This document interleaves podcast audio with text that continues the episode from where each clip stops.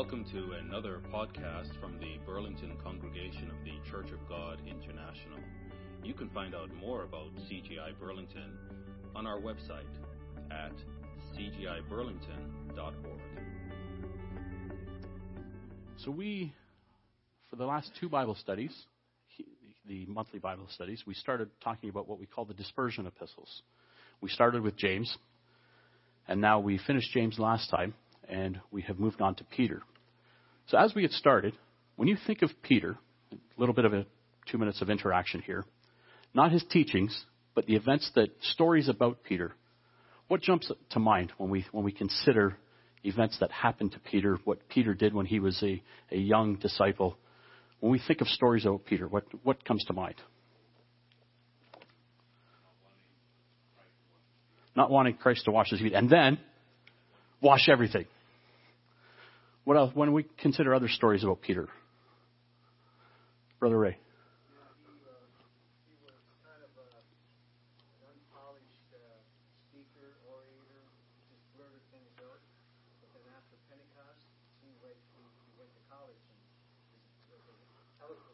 Okay, that's great. Sister Jennifer. Denied Christ.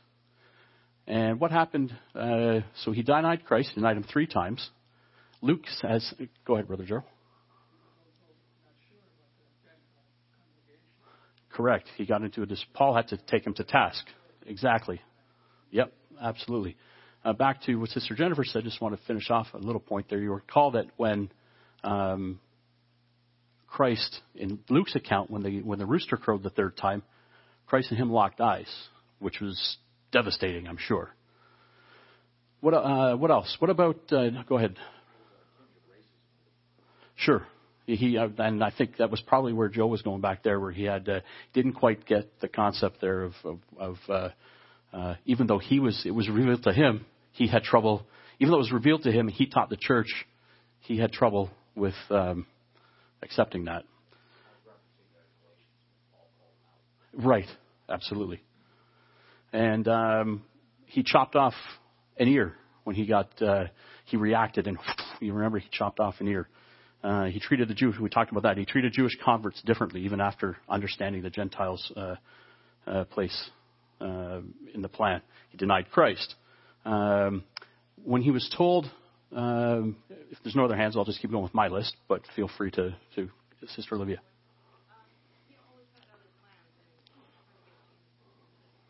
Okay, okay. I do, I do. And that probably falls along in the, same, sort of uh, when Christ had mentioned to him that he would suffer a, a, a, crucifixion much like him. He was all worried about John. Well, are you sure? Are you sure? What about everybody? Everybody had to be fair.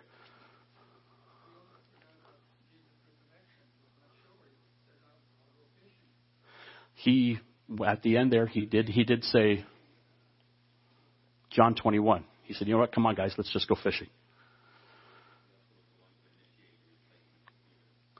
That is true. That is true. Yeah. So, with that in mind, he was one of the pillars of the New Testament church. The first part of Acts, as we know, focuses, and as, as we're going through on the weekly Bible studies with Pastor Adrian, focuses on his and John's ministries, the first part of Acts. We just came off of studying the book of James. You recall that was in the mid to late 40s.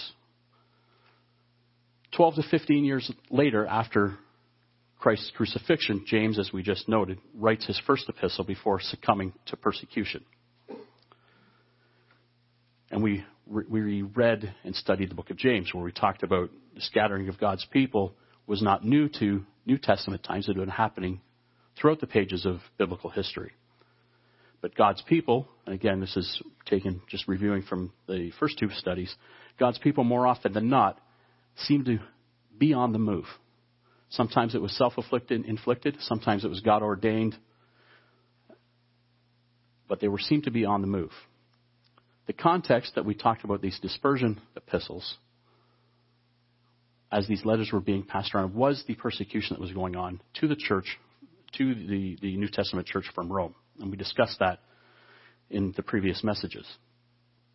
Peter now, some 15 to 20 years after James came along, after James wrote his epistle, is where we pick up Peter's epistle. So consider the persecution and, and, what we talked about, what James was writing to the church, and how what what the context and the setting that the church was in at the time James was writing his epistle to the, the, dis, the dispersion, because James also wrote to the to the dispersion. Consider what 15 to 20 more years of change, what society would have been like that the church would have been involved in. Consider where we were 10 years ago, and we would never have thought society would be like this 10 years ago. So now consider 10 to 15 more years from now what society may be like and what's gone on in the last 5 to 10 years. If God allows this to continue, what society is going to be like. That's where we sort of find Peter's writing 15 or so years after James's writing. The churches and, and the, the setting that the church is amidst all the, the persecution is 15 years worse than what James was writing in. Consider that when Peter wrote in the early 60s, his early to mid 60s, his first epistle, and then mid to late 60s, his last epistle, he would have died somewhere in the 67 to 68 AD, they say, the historians note. Consider that in the, the period of the 60s, leading into the early 70s, was the war that the, the, the persecution, the heavy persecution that Rome was, was putting upon the Jews. The Second Temple was going to be destroyed.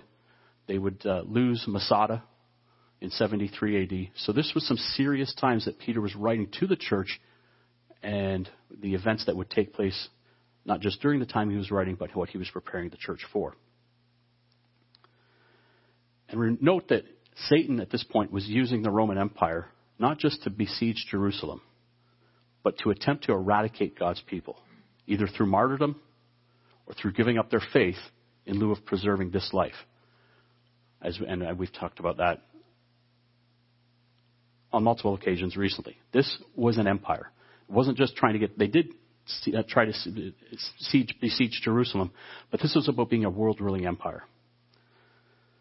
So, with that, all that in mind, the context there, let's go to 1 Peter and talk about and break into this study on Peter. We won't get too far into Peter today. We're going to actually only get through the first chapter or so. But consider the events that we opened up with, talking about these events that are preserved in Scripture. And they were evidence of a passionate man. One cannot deny Peter's passion.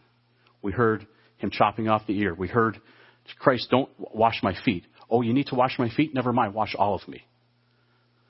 We heard various stories that lead us to understand Peter to be this very passionate man who often, as Brother Ray pointed out, acted before he thought. He was impetuous. He was rash. He wore his emotions on his sleeve. He hated injustice. But he hated injustice when it affected him. He clung to his comfort zones. Both uh, Brother Bill and Brother Joe talked about clinging to their comfort zones. He was the one that it was revealed to that the Gentiles were part of the plan. Yet he still had trouble treating Gentiles the same as Jewish converts. So he had trouble, he clung to his comfort zones.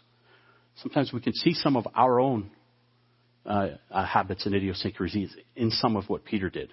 Passionate, but acting rash, acting impetuous sometimes, being clinging to our own comfort zones, being focused on equality as it affects me, resisting trials and persecutions. He was worried that he was going to have to suffer a fate that maybe his other brothers weren't going to have to suffer. So we go to 1 Peter. What we're going to see is over the course of time, in the 30 plus years, we're going to see an individual who matured into a magnificent leader. So there's still, we're going to see the, still the same passion, but we're going to see what type of leader Peter was and all the events that was surrounding the church, how they de- developed him and how he was expecting the church to, to be and to act during this period of, of persecution. So when we look at the first introduction, there's a lot to read in the introduction here. Peter, an apostle of Jesus Christ. So he's establishing his authority. And as an apostle of Jesus Christ, he was one who saw Jesus Christ. He saw his life, he saw his death, he saw his resurrection. So he was a witness. To the pilgrims of the dispersion in Pontus, Galatia, Cappadocia, Asia, and Bithynia, elect according to the foreknowledge of God the Father in sanctification of the Spirit for obedience and sprinkling of the blood of Jesus Christ. Now, I forgot my, my computer to throw this up on the, on the uh, screen, but when we look at, I did uh, pull this up here, the uh, map. Oh, I lost it. Sorry about that. But we, you'll recall when you were here before, the map of Asia Minor. So you have Jerusalem, and then it flows up into Asia Minor, and we got Greece and, and, and the Mediterranean Sea over here. And when you, when you look at these cities that Paul is referring to here, and probably in your pages of your Bible you have some of that, you see that these, the, the dispersion that Paul is referring to are the converts that were living in Asia Minor. Much of the, many of the places that Paul started, some of the congregations that Paul started as he, in his, in his journeys. But to the pilgrims of the dispersion in Pontus, Galatia, Cappadocia, Asia, and Bithynia, the folks that were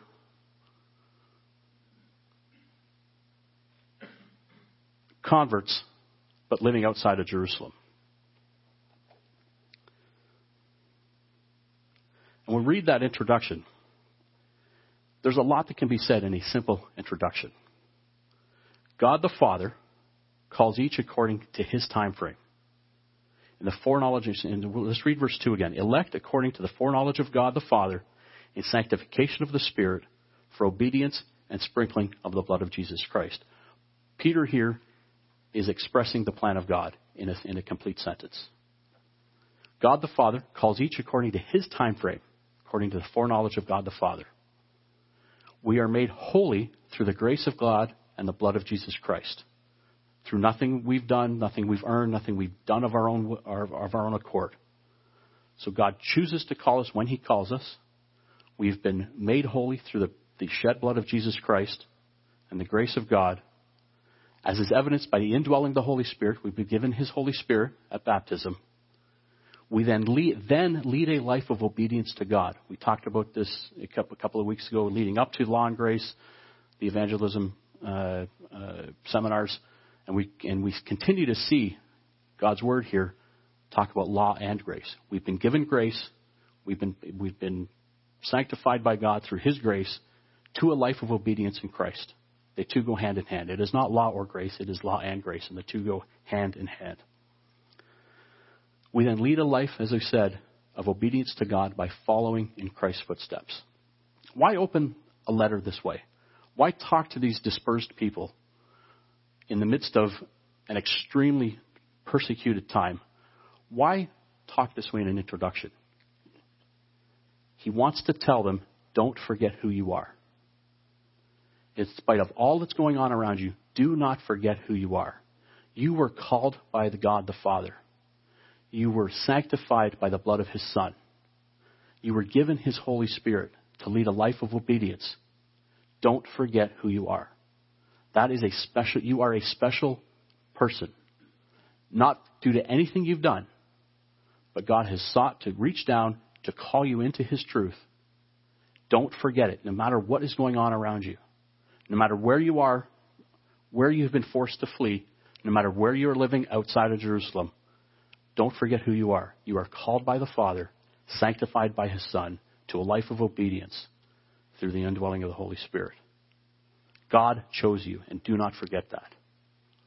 Instantly here, we see a mature leader of God's people, not the impetuous person that we talked about, or the one who was worried about his own skin, or the one who was worried about what others would think of him.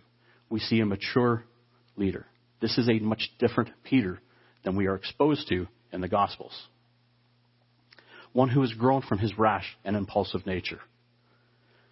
There's still the passion for God, but it is properly directed. And we see a pillar of God whose focus is no longer worried about his life, but ensuring that he maintains his focus on eternal life in the kingdom of God. I believe Deacon Jan spoke a couple of years back on how Peter's life in the Gospels influenced his writings. And we see that when we go walk through Peter's writings, how they, how they are affected through his experience in walking with Christ through the, the period of, of Christ's ministry on this earth, and then the early New Testament church. This is very clear when we walk through his writings here that he is matured. He is a strong leader. He has not lost his passion, but his impetuousness has been reined in. He's, and he's properly focused on what needs to be. And it is no longer about this life. If he has to go through what he has to go through, bring it on. My focus is on making sure I don't lose sight of the kingdom of God. And we see that here all nicely wrapped up in this little introduction. Grace to you and peace be multiplied. Blessed be the God and Father of our Lord Jesus Christ, who, according to his abundant mercy, has begotten us again to a living hope through the resurrection of Jesus Christ from the dead to an inheritance incorruptible and undefiled and that does not fade away, reserved in heaven for you, who are kept by the power of God through faith for salvation, ready to be revealed in the last time. Let's take a look at that little passage. Blessed be the God and Father of our Lord Jesus Christ, who according to his abundant mercy, again, always referring back to the grace and mercy of God, has begotten us again to a living hope. Interesting, this word begotten, and again, I'm not a Greek scholar, but just studying Strong's. This is not the word gennao from John 6. This is the word anagennao. Anagennao.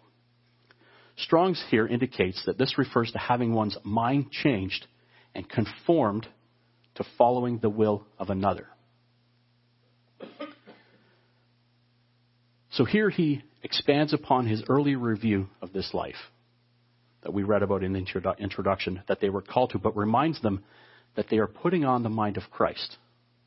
They are to continually, regardless of their surroundings, be putting on the mind of Christ and becoming conformed to that mind, which they would be very familiar with Paul's writings and teachings. They were in Asia Minor, they would have been very familiar with Paul's teachings in, to the Philippians about putting on the mind of Christ. And as we consider this word anagennao, this word, the prefix ana in Greek, according to my, my studies, means upward. And it's the same prefix that is added to the front of krino to become anakrino when we consider that. And again, I'm not, I'm not a, a Greek scholar, and, if, and uh, perhaps in the Q&A session, I know uh, Pastor Adrian um, has, has, studied Greek. But I found it interesting that this word is anagennao. And when you attach the word ana to krino, we remember we've, we've studied this, the word for judging. The, the word krino has to do with final judgment or decree, which in this life is beyond our, our, our pay grade, as I like to say. And it turns into one of more a self examination which really helps us focus our minds on becoming like the mind of Christ. That our minds should be pointing upward and p- trying to put on the mind of Christ. So here we have krino that becomes anakrino. It turns the word judge into self-examination. Here, anagennao is much more than just begotten, but having your minds changed to conforming to the will of Christ. And we see here that what he's talking about is he has begotten us again, again, called us out, but having our minds changed to this living hope through the resurrection of Jesus Christ from the dead. And we see this, this phrase here again, this hope through the resurrection of Jesus Christ. And again, we're going to go into a lot of this uh, discussion on the Feast of Trumpets. That's what the, the sermon is going to be about, the hope of the resurrection. But let's just touch on it here a little bit as, as we see Peter introducing this concept here in his first epistle. Our hope is centered on the resurrection. That's what Peter is saying here. So can always remember the context here, that they are in the midst of this wicked persecution from the, the Roman Empire. And they're scattered throughout Asia Minor to the ones he's specifically writing to. So always remember that context. Here he's trying to remind them that their hope is in the resurrection. Their hope is in the resurrection. Why is our hope centered on the resurrection? If we absolutely have full confidence that God can and will resurrect us, which Peter saw as a witness, he was a witness to that. If we have full confidence that God can and will resurrect us, we will never give up that opportunity no matter what is put in front of us. That's the context that Peter's writing in. Let's hold your place there. Let's go to 1 Corinthians chapter 15. 1 Corinthians chapter 15. And look at this the impact of understanding why the resurrection is the center of our hope. It's, it's what our hope revolves around the resurrection. And, on, and believing in this resurrection and having full confidence in that. 1 Corinthians 15, verse 12. 1 Corinthians 15, verse 12. Now, if Christ is preached that he has been raised from the dead, how do some among you say that there is no resurrection of the dead?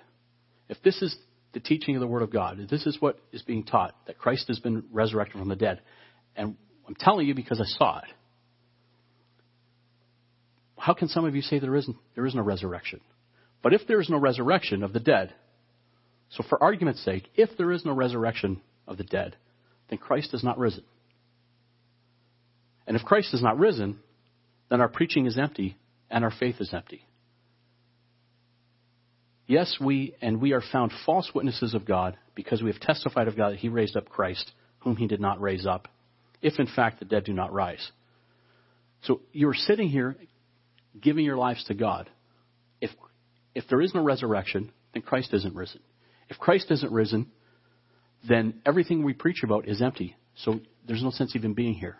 So by the fact that you're being here means that you have full, it requires a full confidence and 100% faith that there is a resurrection, that God will ri- raise us from the dead because he raised his son, Christ, from the dead. So we can see here, and we'll go into that a little bit on, on the Feast of Trumpets, a lot of it on the Feast of Trumpets, quite frankly. But our hope is centered on the resurrection. And that's why Peter, in his first epistle, can say what he says. Before we go back to Peter, I just want to, let's drop down to verse 19. And again, our hope is centered on the resurrection because it gives us full confidence that they can, anyone can do to us in this life what they can, what they can. And our hope remains in our resurrected, in our resurrection. And we will not give up that opportunity. So again, referring back to Paul's writing here in, in the 15th chapter, let's go to verse 19. If in this life only we have hope in Christ, we are of all men the most pitiable. That's, a, that's worded a little confusing. It means this, we could paraphrase it to this. If our hope in Christ is only for this life, if the hope that we have in Christ is just for this life, we are the most pitiable of all people. We believe in Christ and we believe only to save our skin in this life, we are the saddest of all people. We're worse than people who have no idea that Christ is. They believe in this life because that's all they have. They, they try to preserve their physical life because they have no idea that there's a resurrection. That's sad. If we believe in this life only to save our skin today, that's the worst. That is the saddest. We believe in the resurrection because we have a hope for the future. And do what you can, do what you will in this life. We will do our best to survive this life. But if it means making a choice between God and this life, we were talking about it beforehand. We choose. There's, there's, in fact, we've chosen now. There is no choice. If our life, if our belief in Christ and the resurrection is only for this life, to, preserve this life, we are the most pitiable. Let's go back to 1 Peter. So we can see here, as Peter begins his letter and reminding them amidst all this persecution that they're going through, that their hope is in the resurrection. This is, this is impactful. There's a, there's a reason why he's focusing here on the resurrection to give them hope. Verse 6 continues In this you greatly rejoice, though now for a little while, if need be, you have been grieved by various trials that the genuineness of your faith, being much more precious than gold that perishes, though it is tested by fire, may found to praise, honor, and glory at the revelation of Jesus Christ, whom having not seen you, whom having not seen, you love. Though now you do not see him, yet believing, you rejoice with joy inexpressible and full of glory, receiving the end of your faith and the salvation of your souls. We see here Paul talking about trials for a short time. Remember the context. They're in the midst of this persecution by the Roman Empire. And we know that over the course of time, empires change. Our, our lives are, while we may be suffer in this life, it is only for a short time, which is why he's pointing them to the resurrection. That is eternal life. We don't need to worry about that. If we suffer persecution or trial or, or hardship in this life, in the grand scheme of things, when we are when we lay hold of eternal life and we live forever, that little bit of time that we spend in this life suffering is is but a short time, as Peter words it here. Then he continues, as we read, talking to them about the glory, the revelation of Jesus Christ, whom having not seen, you love. So remember here, Peter in this context is trying to exhort them into never giving up their faith. That's the context that he's writing in. Never having given up their faith. And he's reminding them, you've never seen him. You're taking our word for it. I've seen him. I believe. Let's go back to holding your place. Let's go back to John 20. Back when Peter was less mature and a little more rash than he is today, than he was at the time of his writing. John 20, where Christ appears to the disciples eight days after his first appearance, this time with Thomas on hand. Verse 27 Then he said to Thomas, Reach your finger here and look at my hands, and reach your hand here and put it into my side. Do not be unbelieving, but believing. And then Thomas answered and said to him, My Lord and my God. But Jesus said to him, Thomas, because you have seen me, you have believed. Blessed are those who have not seen and yet have believed. Peter was reminding them that they were in this group. They were in this group that had a complete and total faith that Jesus Christ lived and died and was resurrected. But they'd never seen it. Guess what? We're all in that same boat. We're in that same group of people that believe without ever having seen. Peter is reminding them here what a special blessing that is to be put in a position to believe without ever having to be seen. That is a group of blessed people. Reminding them, all the way as, as we continue to remind them here, don't forget who you are. Right back to the introduction. You've been called by God, saved by and sanctified by His, by His grace through the blood of His Son to a life of obedience. Obedience at all costs. Whatever else happens, we obey God. Despite what is going around you now, whether it be a peaceful existence as we are living relatively peaceful now, or if it becomes much more a life of hardship as they were living in those days. Continuing to remind them, don't forget who you are, regardless of everything that's going on around you, around them. They and we are a part of that group that believes without ever having seen. Don't forget what a special blessing that is. Of this salvation, the prophets have inquired and searched carefully who prophesied of the grace that would come to you, searching what or what manner of time the Spirit of Christ who was in them was indicating when he testified beforehand the sufferings of Christ and the glories that would follow. To them it was revealed that not to themselves, but to us they were ministering the things which now have been reported to you through those who have preached the gospel to you by the Holy Spirit sent from heaven things which angels desire to look into. The prophets wrote about these things in the Hebrew Scriptures. Why did they write those things in the Hebrew Scriptures? To support those who would need to suffer for Christ's sake, never having seen him, but yet be asked to believe. Think of the prophets who wrote about this David, Isaiah, Jeremiah, Malachi, all wrote about the suffering Christ in some form or another. And prophesied, wrote about this grace that would become available through Jesus Christ. And again, as Peter writes, it wasn't for them. It was actually for us. It was for the people that were suffering in the 60s AD. It was for the church as it would progress through the church era to today when, when we exist. They were ministering not to themselves, but to us. So they could report the things which needed to be reported through the gospel. And here we see, again, amazingly, things which angels desire to look into. Paul here, Paul taught that angels were still learning of God's plan as it was being revealed. Let's go to Ephesians chapter 3. Ephesians 3.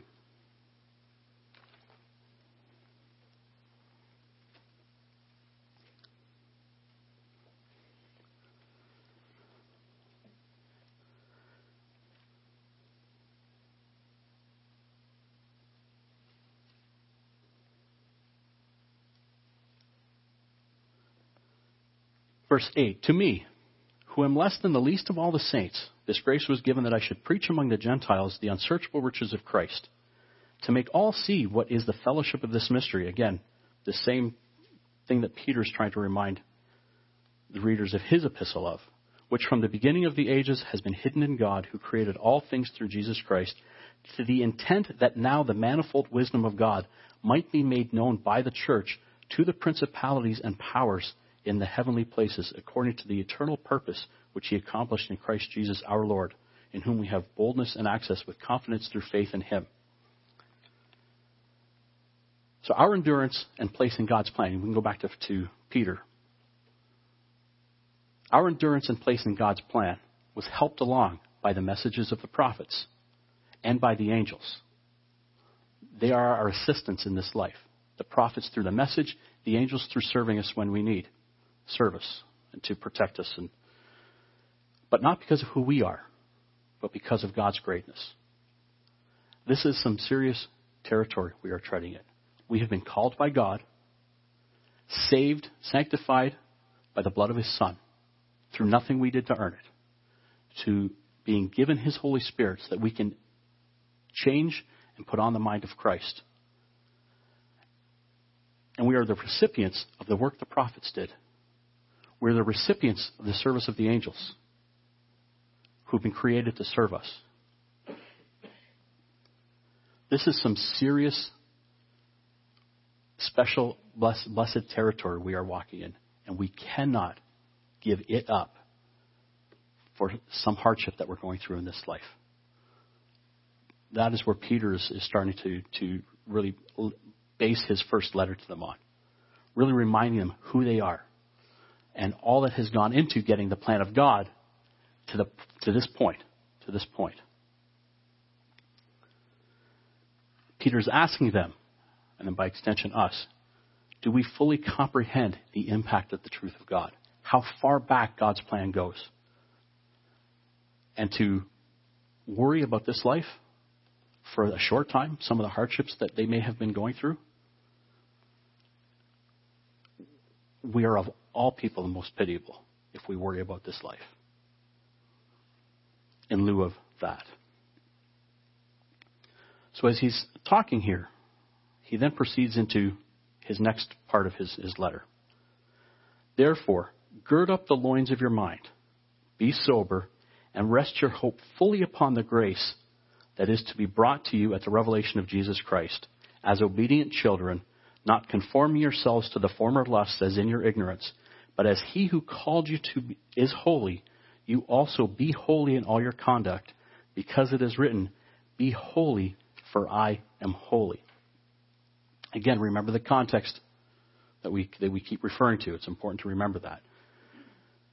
The first part here talks about girding up your loins. If you remember last time, we showed a slide of a Roman soldier with his tunic down.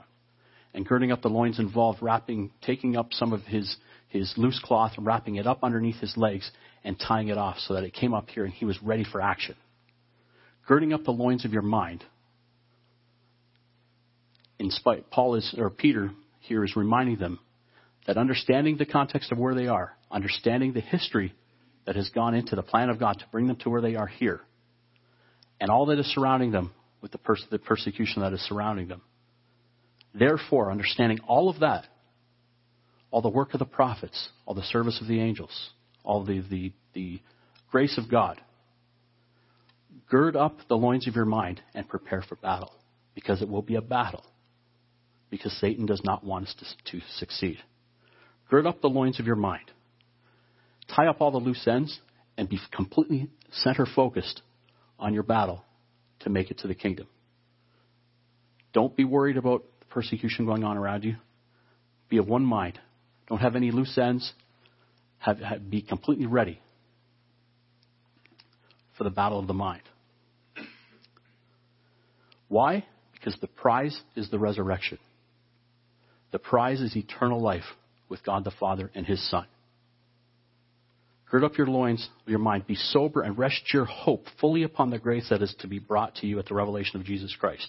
With all the, all the distractions going on around that could cause you to, to wonder, is this really worth it? This is going to hurt. Some of this is going to be painful.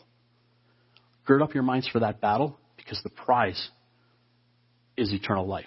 The prize is the hope of the resurrection.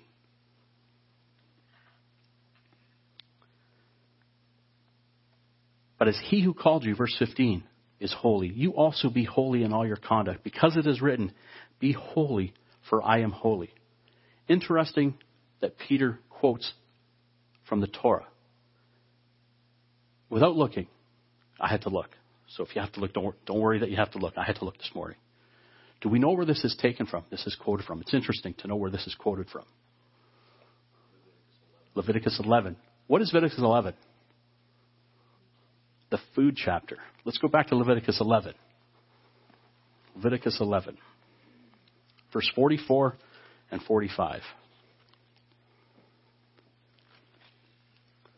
It's interesting as we note here, I just wanted to point this out, that being holy, when it was originally written in the Torah, was written at the end of the law that guided food consumption, clean and unclean meats. Verse 44 and 45. For I am the Lord your God. And before you look there, you can just check for yourselves back to verse 1 all the way through. This is all clean and unclean meats. For I am the Lord your God. You shall therefore, you shall therefore consecrate yourselves, and you shall be holy, for I am holy. Neither shall you defile yourselves with any creeping thing that creeps on the earth. For I am the Lord who brings you up out of the land of Egypt to be your God. You shall therefore be holy, for I am holy. It is a sin to eat unclean meat, to knowingly and willfully eat unclean meat. And I didn't write it. We simply report what the Creator has written. We simply report what the Creator's part of being holy is following His law. And His law, as we talked about back in the evangelism campaign, is really his, it's His expectations. He has, he has created us. He has created this world. He sets the rules to how to live. And part of that is following His law. And really interesting that that comes out of something as simple and yet controversial as the food laws. Let's go back to 1 Peter.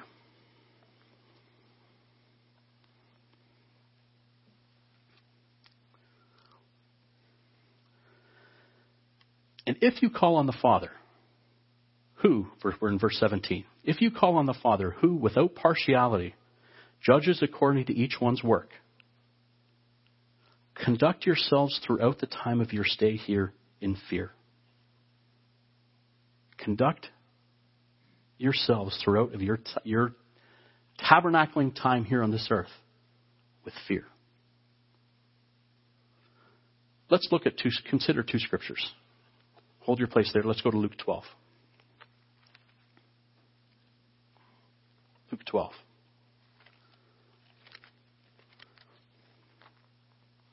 Luke 12, verse 4. And I say to you, my friends, do not be afraid of those who kill the body, and after that have no more that they can do to you. But I will show you whom you should fear. Fear him who, after he has killed, has power to cast you into Gehenna. Yes, I say to you, fear him. Matthew words it as fear him who can kill the, the soul and the body. Don't fear those that can only take, take this. Fear him who can take your eternal life from you. who can kill your, your body and your soul. Now let's go to 1 John 4. 1 John 4.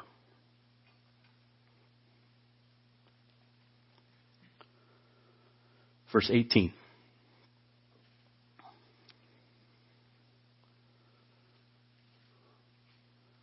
There is no fear in love. There is no fear in love. But perfect love, agape, casts out fear. Because fear involves torment. But he who fears has not been made perfect in love. Fear him who can kill the, the soul and the, and the body. Work your way towards agape, and once you've attained agape, there's no place for fear. There are two, again, I'm not a Greek scholar, so I'm open to discussion here. There are two Greek words used in Scripture for fear. The first one is theosebia. Theosebia. And it is, refers to a fear of God, a, a pious, a piety or reverence for God. You can find an example of that in 1 Timothy 2. It talks about in a general statement about the fear of God. The other Greek word for fear is phobos, where we get our word phobia. It indicates a more passionate fear, sometimes, sometimes to the point of panic or terror. So theosebia refers to just the, the general reverence for God. The word phobia is a more passionate fear. When taken to an extreme, it can be panic or terror. So when we consider these scriptures here, we're looking at the word phobo, phobos, which is a more passionate fear. But then we read 1 John and we see what we need to fear. We don't need to fear God in a terror or panic filled way when we are properly aligned with His will. There is nothing to fear. When we are have the mind of Christ, when we are working towards that perfection, we are trying to put on agape, the agape love of God, the mind of Christ, we don't need to fear him in a panic or terror filled way. There's a right and a, a guiding fear of what could happen if we turn our backs on him. What could happen if we turn our backs on him.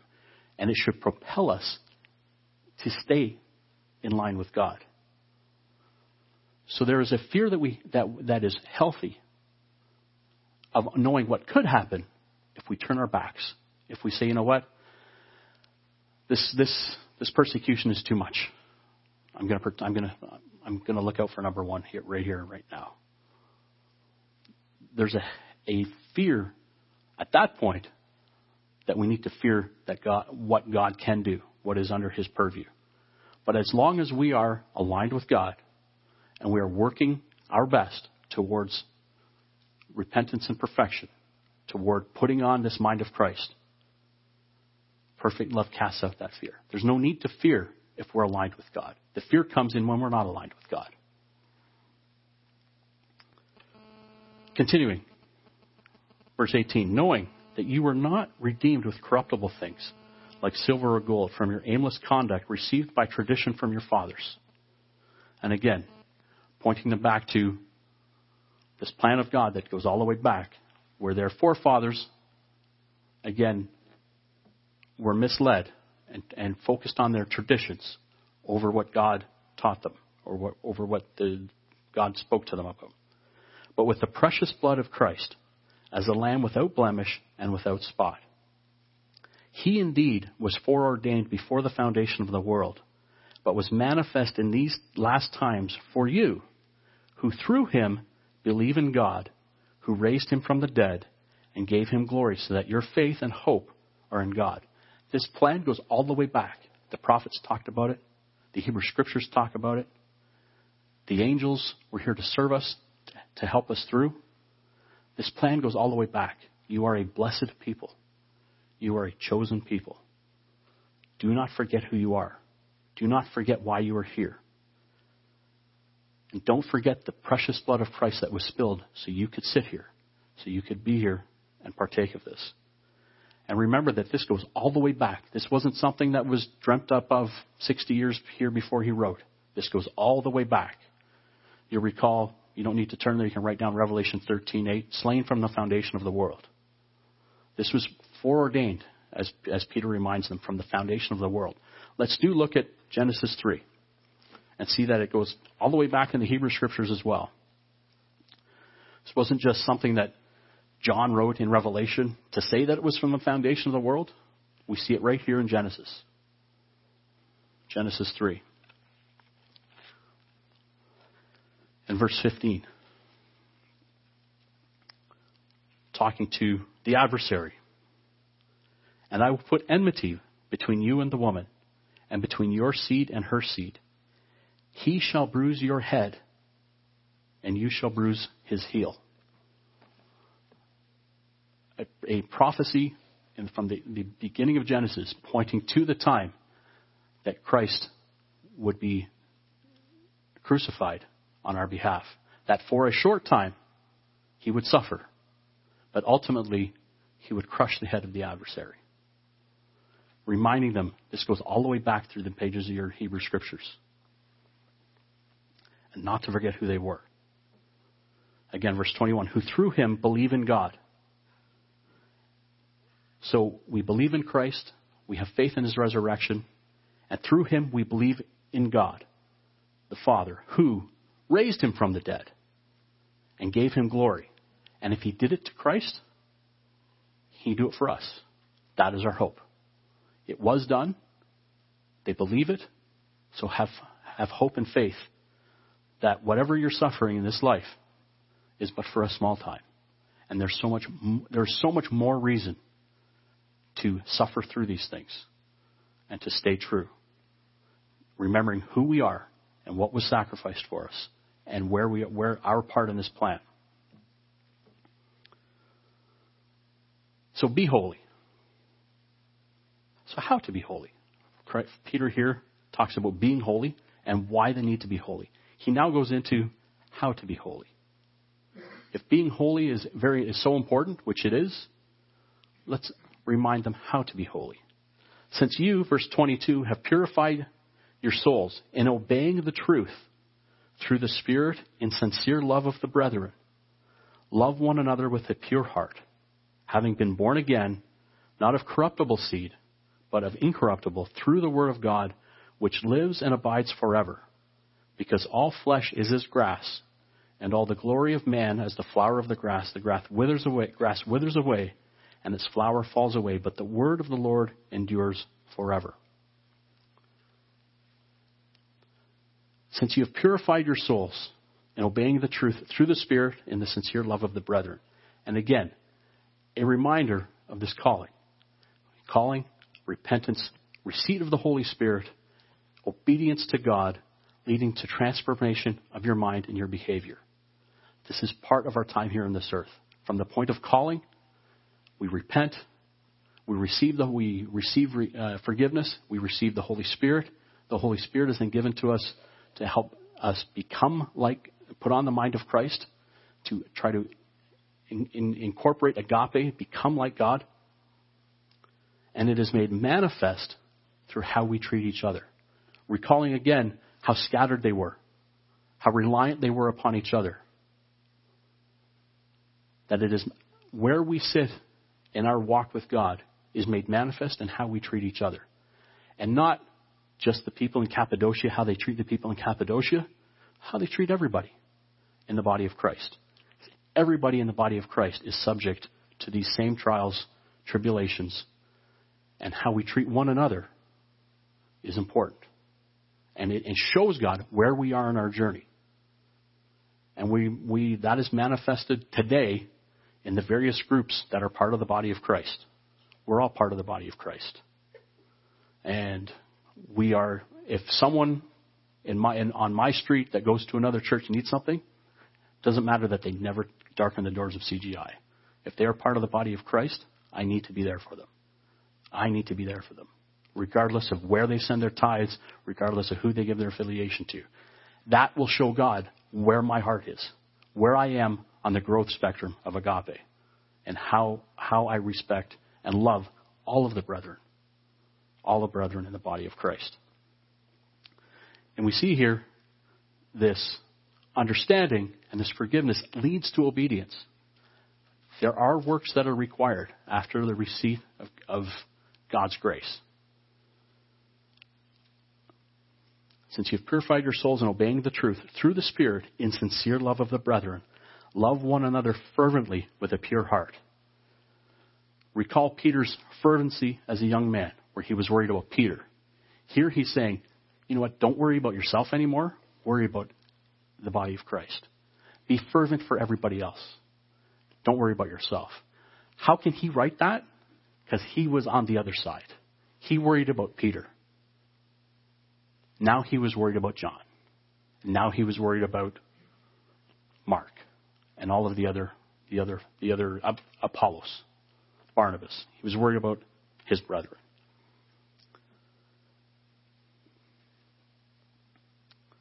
The Word of God provides teaching that affects our behavior. And that behavior is made known to God through how we treat each other. Again, we see the word anagennao there in verse 23, having been born again, not of corruptible seed, but of incorruptible, through the word of God which lives and abides forever. And then he quotes from Isaiah 40. All flesh is as grass, and all the glory of man as the flowers of the grass. The grass withers and, it, and its flower falls away, but the word of the Lord endures forever. The context of that prophecy is from Isaiah 40 is the one who came to prepare the way for the Lord, which was John the Baptist. But again, pointing out that the word of the Lord endures forever. God is eternal, His word is eternal, and His word drives behavior and how we treat the brethren.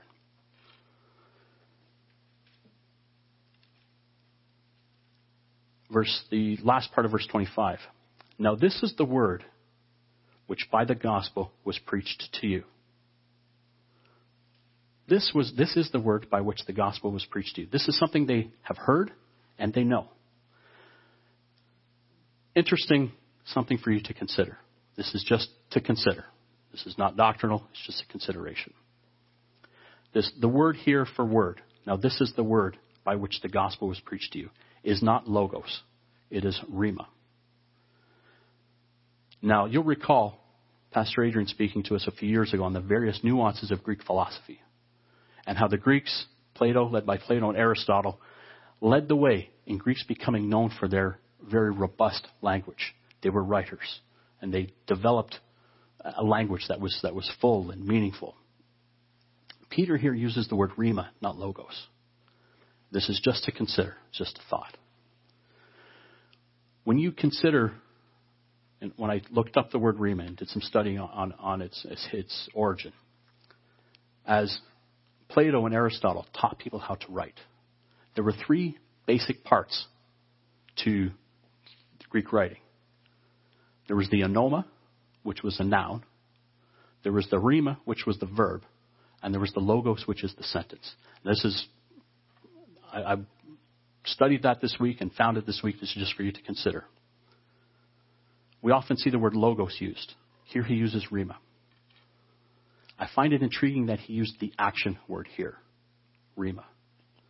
This is the word which was preached to you, which, which, which, which by the gospel was preached to you. Because the importance here is action. The word here, rather than just logos, which was the, the full sentence, he was focusing them on the action, the verbs. Because our, our walk in this life requires action requires us to, to, to as, we, as we live this gospel, it requires active living. It requires loving the brethren. It requires being, following God's law. It requires being true to God. It is not a passive life that we've been called to. It is a active life. Now, the word rhema might mean nothing. I might just be reading something into it. But as I consider the various words for word, he specifically used rhema, which is the active choice of the which is the, the active part in a Greek sentence. God's ways require active participation in the gospel on our part. God's instructions to be holy requires action. requires our, us to actively continue to change, actively put on the mind of Christ, actively remember where we were, not to be brought down and, and, and succumb to, to trials and tribulations and persecution, and to put on the mind of Christ. Manifested not in how we sit quietly in our rooms and don't sin, but actively how we treat the brethren. This is an active life we have been called to. Even in persecution, even in the midst of trial, Paul is Peter is telling them, don't change who you are. Don't forget everything you've learned up to this point. Everything that the prophets taught is for now. When the times get tough, when we maybe, when the, here, when they were about to face the loss of the temple, the loss of, of, of Masada, to, lo- to lose their land, this is when it counts. This is when it counts. It's easy now. You know what? It's, it's easy now to see Joe and Mary join us and, and treat them well and, and love them. You know what? When times are tough, what, how are we going to treat brethren from other groups? When that is when we find out, when God finds out where our, head, where our hearts are. When we don't see them as united brethren, that should never, it, it should never come to mind. As, as brethren, we go back to, and I recall reading this back in the 50s and the 60s, there were white brethren and black brethren. I don't see white and black anymore. We have, ex, we have exorcised that from our vocabulary. We are brethren. We don't see skin color. We cannot see organizational color either when it comes to loving the brethren. They are brethren. There's no, I don't see anything else in here about defining different levels of brethren. I see brethren. In the same way we exercised that in the 50s and the 60s, we need to exercise that today. And that's how God, and especially in light of persecution, especially in light when we're all in this together trying to get to the same place. It is especially important for God to see how we treat each other now. And we'll just conclude here the, as Peter finishes his thought in what we call chapter 2. Now, this is the word. This is the active word by which the gospel was preached to you. Therefore, knowing all of this, being reminded of all of this, lay aside all malice, all deceit, all hypocrisy, envy, and all evil speaking. There's no room for that, especially in times of trouble. There's no room for worrying about the self in times of trouble. As newborn babes, desire the pure milk of the word that you may grow thereby, if indeed you have tasted that the Lord is gracious. What a mature, well grounded, passionate leader Peter has become. He is no longer worried about Peter. He is no longer worried that, you know what, I may have to suffer crucifixion. Really? I hope Bill has to go through what I got to go through. I hope Adrian has to go through what I got to go through. I hope Becca does. I, I, I don't want to be the only one stuck trying to do this by myself. If I got to suffer like this, these guys better be in on this with me. No. You know what? I'm not worried about this life. Bring it on. As long as I'm active here, as we've talked about, God can and will preserve us as long as we're being actively helpful for Him. But if He asks us to go through something that Peter's going through, Peter's reminding them, that 30 years of watching this, this, this life means nothing. And when we consider these messages to the diaspora, message to these persecuted people that had to leave their homes and, and go out from, from around Jerusalem and, and head out, we, these letters from James and Peter are so much more meaningful. And as we, again, see where the world changing around us and preparing as we look forward to the Feast of Trumpets in 37 days, and we are so focused on the seventh trumpet, we know there is a whole lot of bad stuff that comes with the seals and the first six trumpets. And we cannot, we cannot, for that short of time, succumb to what Peter is encouraging and exhorting these, the readers of, of his first letter not to succumb to. Because our focus is on the kingdom. So we'll continue this next time with uh, the next time we have an opportunity to, to study the, to do a Bible study here with Peter's writings and see how it continues. Peter continue, will continue to exhort God's people into passionately enduring tribulation because he knew what he knew what he was talking about. He had lived it and he understood it. So we do have we do take time for Q and A for uh, those who uh, uh, who have never been to one of our studies. We do take time for question and answer. So please if there are any questions, we also do have after uh, in the, the fellowship time after the service, we also do have a uh, roundtable discussion and, and after sermon discussion where we can also address questions from the study.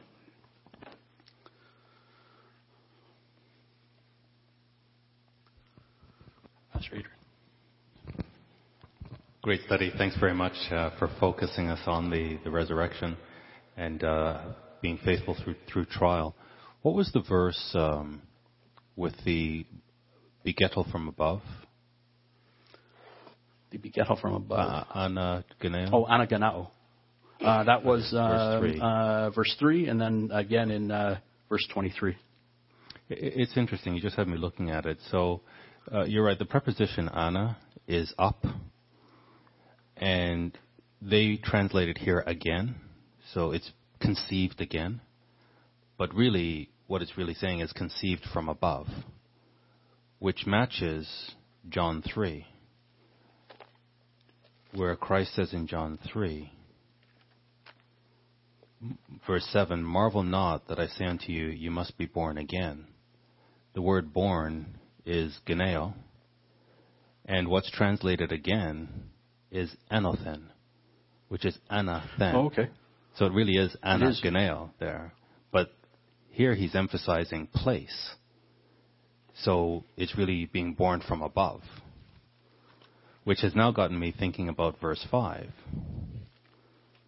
where he says, Truly, truly, I say to you, except a man be born of water and of the Spirit, he cannot enter the kingdom of God. I've always translated or interpreted water to mean baptism, unless we're baptized and we receive the Holy Spirit.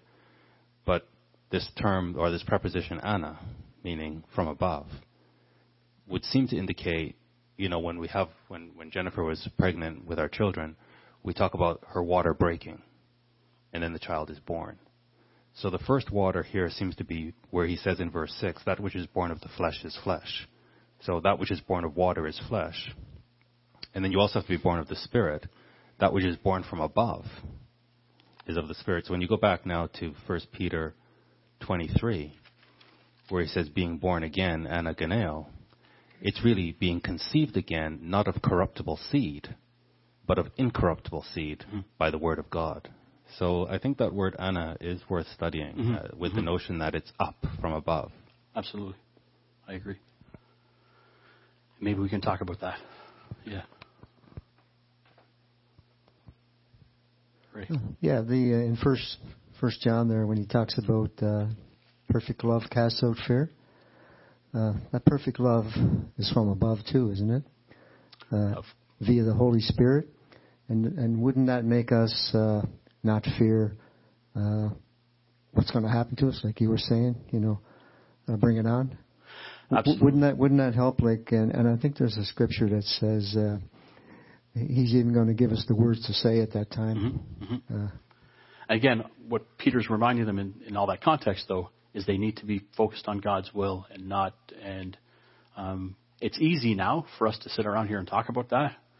Um, not necessarily so easy uh, when they're going when they're going through what they're going through. So, uh, and that's why we need to work on perfecting agape within us, or working towards perfection, uh, so that when the time comes, um, it, it is an easy decision. I think it's a very important point. In various places around the world, Egypt, Ethiopia, Somalia, uh, Christians are being hunted down. Uh, they're being burned alive. Uh, they're being subjected to all forms of torture uh, by the Muslim initiative.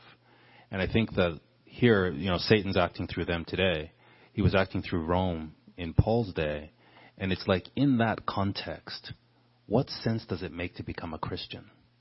Because if you become a Christian, you'll be hunted down and tortured. So if in this life only we have hope in Christ, then the only thing we're signing up for is persecution. So if that's all there is, then we're of all men most miserable. That's that's a very hard scripture to understand. That's a- living in North good, uh, America with all the comforts that we have. It's we've got to put it in a context where Christians are being hunted down and tortured as, as less than animals, which is beginning to happen all over the world, and which is being invited to North America and, and the Western uh, nations. So I like that added color to that. Yeah. Uh, yeah. Uh, yeah, I was just uh, trying to find a scripture here, but I'll I'll talk conceptually to what Ray was mentioning, and I think it's an interesting point in that um, the element of life is that we are born in the flesh. Uh, as Adrian pointed out, um, you know, John in uh, his report of the conversation between Nicodemus and Christ was very biological. The, the whole orientation there was not about uh, you know your come to Jesus moment. It really was Jesus trying to instruct Nicodemus, this Pharisee, of the life after and the mechanics associated with it and the actual rebirthing process. And that's that was the page Nicodemus was really on. And it's obvious as you go through the conversation. But with that being said, what underscores this and and you brought it out, Peter did that is, and you brought out his words in a correct way, Murray, real, real well done, is that we need to really be thankful for for what we have, because we're all born into the flesh under bondage. We're born under the bondage of death. Each and every one of us know we're going to die. We're doomed. We are doomed. This life, now that we're alive, we got to worry about death. I mean, think about it. Anybody that's not baptized, anybody that doesn't have God in their life, as uh, what her, what's I always forget her name. Uh, is that all there is? That song, Peggy Lee. Peggy Lee. you know, I mean, this is it. If you if you don't have God in your life, there's no more extension. There's no more addition. It's chapter, book, verse over upon death. You hit the dirt, bye bye. Whereas with Christ, and you're pointing out a real good point as Peter does, um, and Adrian brought it to light, and Ray, I think you're bouncing on it, is that Christ gives us the ticket to be free from the bondage. So to your point, Murray, we got to get our faith to the level where we don't fear death. That's it. That's true freedom. That's true liberty when you don't fear death. And as a matter of fact, in a, a life well lived, you know, God be thanked and praised if we should be so blessed to live 80 or 70, but if we live 80 and some have lived 90, like my mother in law, all the more power to us. Let's welcome it It's true. and it's, be uh, thankful. True happiness. Too. Yeah, that's true happiness to live a yeah. life where you're liberated from the worry, the anxiety, the associated fear of going to sleep. That is true freedom in Christ. And the only way to, to have that true freedom is to believe 100% in the resurrection. And that, that's right. That is just excellent. That's I didn't know you were old enough to re- remember Peggy Lee, but anyway, that's that's that that yeah. Oh, he does. He does. Yeah. Well, Bill and I are the same age. Yeah, yeah. Uh, just that's the same as the saying goes to people out in the world: live, drink, and be merry, because tomorrow you die. And that's what they do, because they don't know what we've been blessed to know, and and that's why uh, once you study the Bible too, one of the, my favorite scriptures is, "My day of death is much better than my day of birth, because if I make it when I wake up, I'm going to see Christ. What a, what a blessing!" And and the, and the other one is that the last enemy to be defeated is death. And we've we already don't worry about death, but for the world, they're going to be very surprised when they all know about what we do with the resurrection. And it is interesting that Paul, when Paul reached that point in his life where he wasn't worried about death, his conclusion was, God still needs me to do something. That's why I'm still alive. Uh, God has preserved my life, therefore it must be because he wants me to, to still be working for him. So, I, I think the sort of next level for us is not to worry about the manner of death, right? Because Satan has uh, some really bizarre ways of killing God's people. And, and Christ is telling us, don't be afraid of people who can only kill the body. He doesn't go into detail as to how they can kill the body, but we have to get to that point where, you know, death is one thing, the manner of death is another, and we need to not fear that. And quite frankly, Satan wants to snatch the kingdom away from us. So if we don't, if we are at a certain level where we don't fear death, he's just going to keep pushing it until we give it up. So what I fear might be less than what you fear, or what you fear might be less than what I fear. Uh, and he just is going to do his utmost to find that level. Right. And when our vision of the resurrection is perfectly clear, we have no level. There's no level he can. He, there's nothing he can get to that would get a, that would uh, make us make that choice. But his his role is to find that to find if we have that level, and our our job is to make sure we we never have that level. Thanks, Murray. That was an excellent study, and uh, I really like uh, the point that you brought up when you went back to John 20 and you talked about Thomas, and then you know Thomas needing to examine Jesus, right? And then saying, "Blessed are those who haven't seen and believe." Well, I, I I find that that passage there is so good for us because what it's actually saying is not that Thomas did anything wrong by not believing, but what he was asking for is, I want to see the evidence. Show me the evidence, which is what is done for a jury. They are presented with the evidence. They examine the evidence. So that's what John, um, uh, Thomas did. He examined the evidence and he said, "Yes, you are my Lord and my God." That's written down for a testimony for everybody who doesn't believe. But Thomas is the witness who said, "Yes, it's real. Believe it." So that, that's an awesome. That's awesome a really good. Passage. That's a really good point, and Yeah, I, I like how you put that. That because quite often we'll read that account with Thomas, and Thomas will sort of be uh, castigated a little bit for off. He, he didn't believe. He- Thomas believed, and we all um, we all come to a, a belief at some point through various ways. Some are a little easier. Some some take a little more or a little more uh, evidence, as you like to put it. And yeah, that's an excellent point. That Tom, that's Thomas saw the, the nail holes. That that was the point. It wasn't the fact that he had lack of faith. He saw the nail holes. I enjoyed what you brought out um, with Leviticus 11, and I'm just wondering, 1 Peter 14, 1 Peter 1, 14, as obedient children, not fashioning yourselves according to the former lusts in your ignorance, but as he which has called you holy, so be holy in all manner of conduct. Because it's written, Be holy, for I am holy. Are you indicating there that the former lusts are to do with the food that they're eating? No, not at all. Um, uh, it could be part and parcel of it. I mean, uh, I read that before, and I thought, um, it, I just I just pointed out that the be holy comes from uh, that, but um, you know what? Uh, for you, it might be uh, meat. Um, I never ate pork. I didn't know. I didn't know, uh, but I know people who grew up loving pork, and it is a sacrifice to give that up. For everyone has uh, everyone has uh, lusts. We're all human beings. There's there's certain things that that we would love to do as human beings that we are saying we are sacrificing to say, God, I'm not going to do that. In some cases, it's clean and unclean meats. In other cases, lust of the eyes, pride of flesh. Lust of the eyes, lust. Uh, you can help me out. Pride of life, lust of the eyes, lust of the flesh, and pride of life. Uh, so not not necessarily, but not necessarily no either for sure. But the point was being holy includes uh, obeying the food laws because that's exactly where that's exactly where it comes from.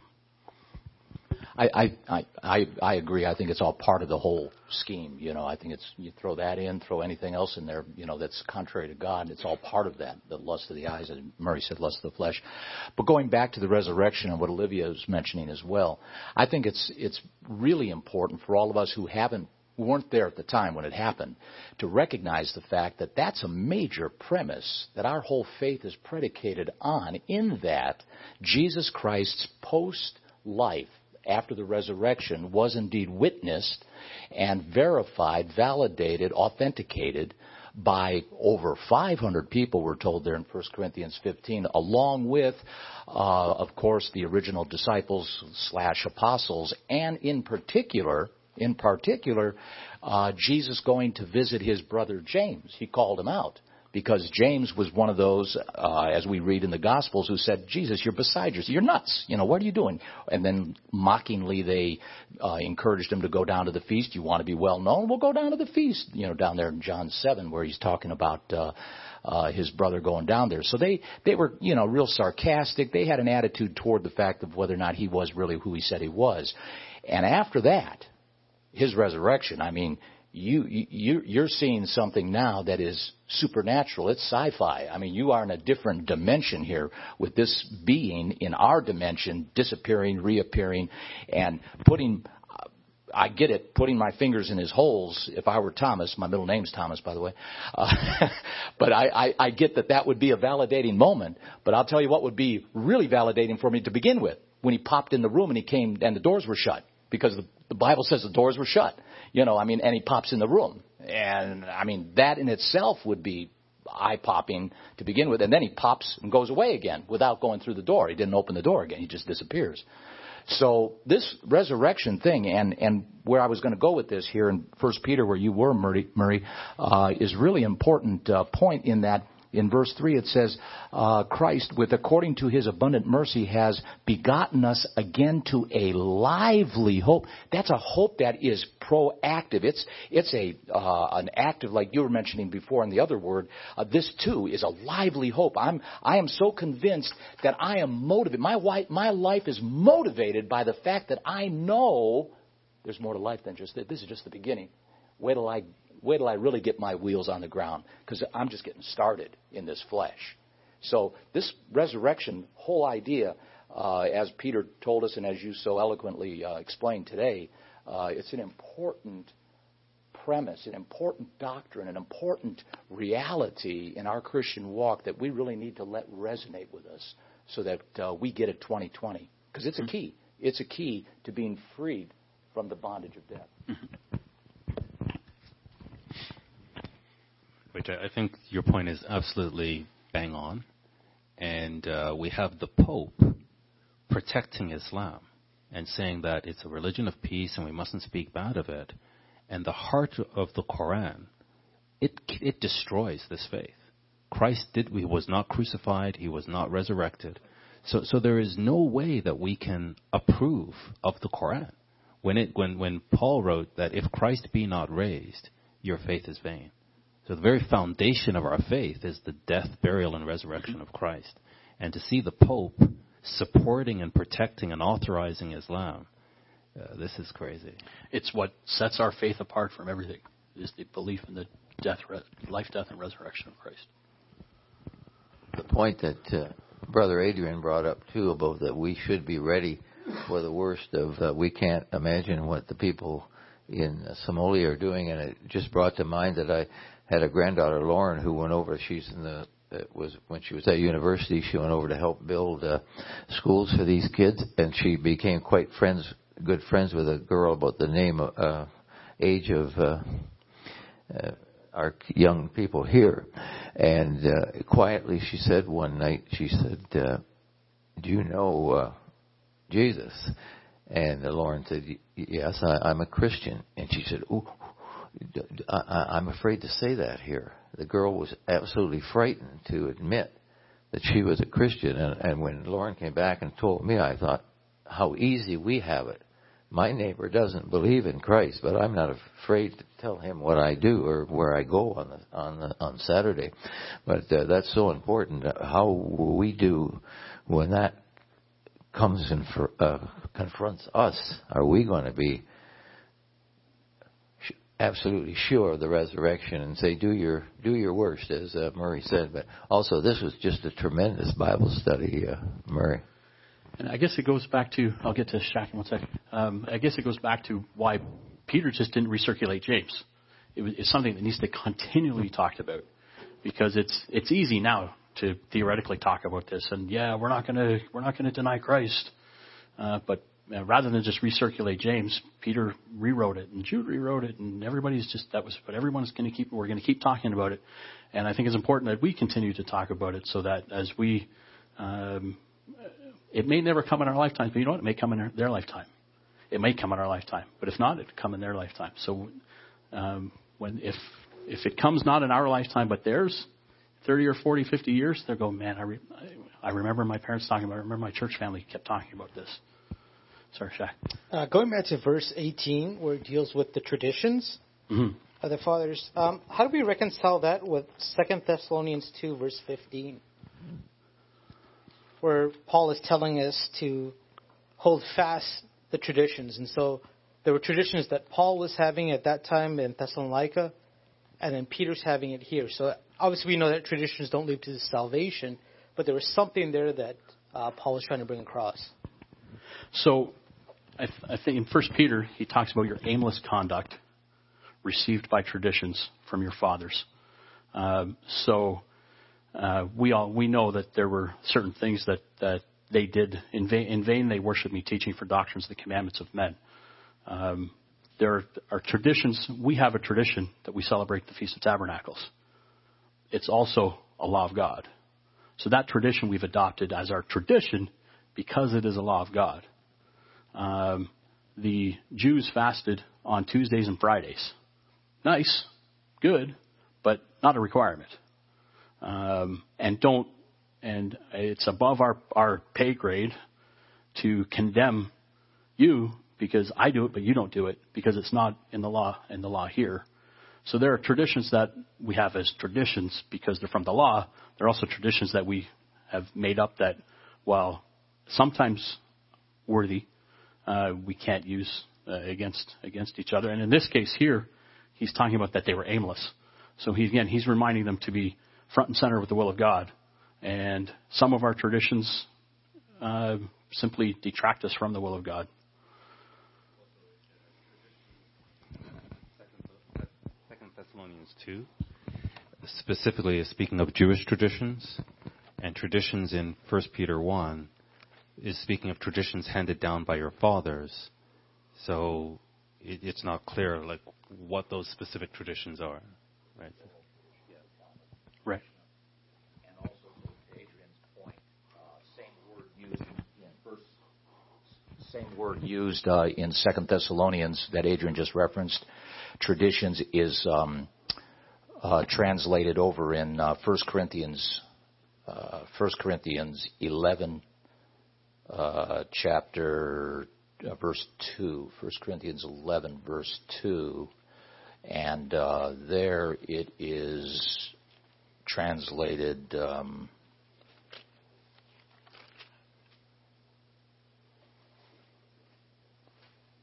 ordinances, same word, Jewish traditions. Uh, it talks here in verse 2 of 1 Corinthians 11.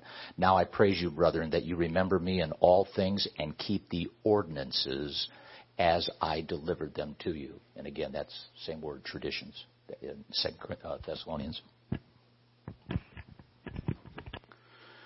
So we'll, uh, you know what, we'll wrap it up now. Uh, there will be time in the uh, the fellowship hour after uh, the service to uh, ask more questions if there are some. It's uh, 2:24 now. Why don't we start services at three? Does that sound about right?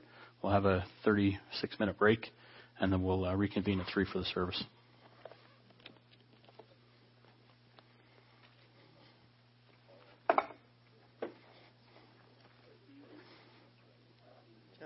Hope for you, yeah.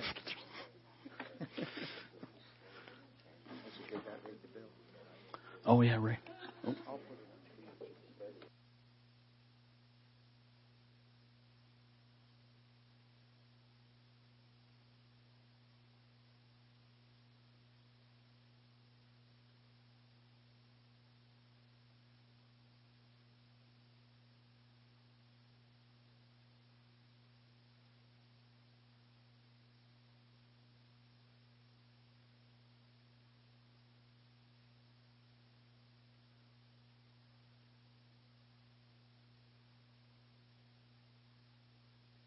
Blue light comes on, and you're talking.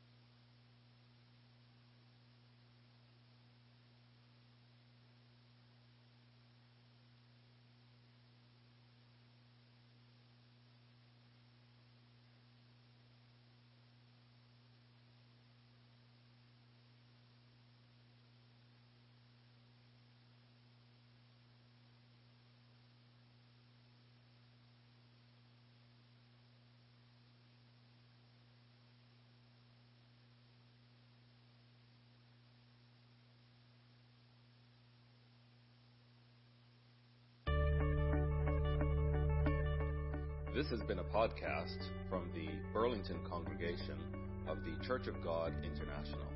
We hope you are blessed by it. To find out more about CGI Burlington, visit our website at cgiburlington.org.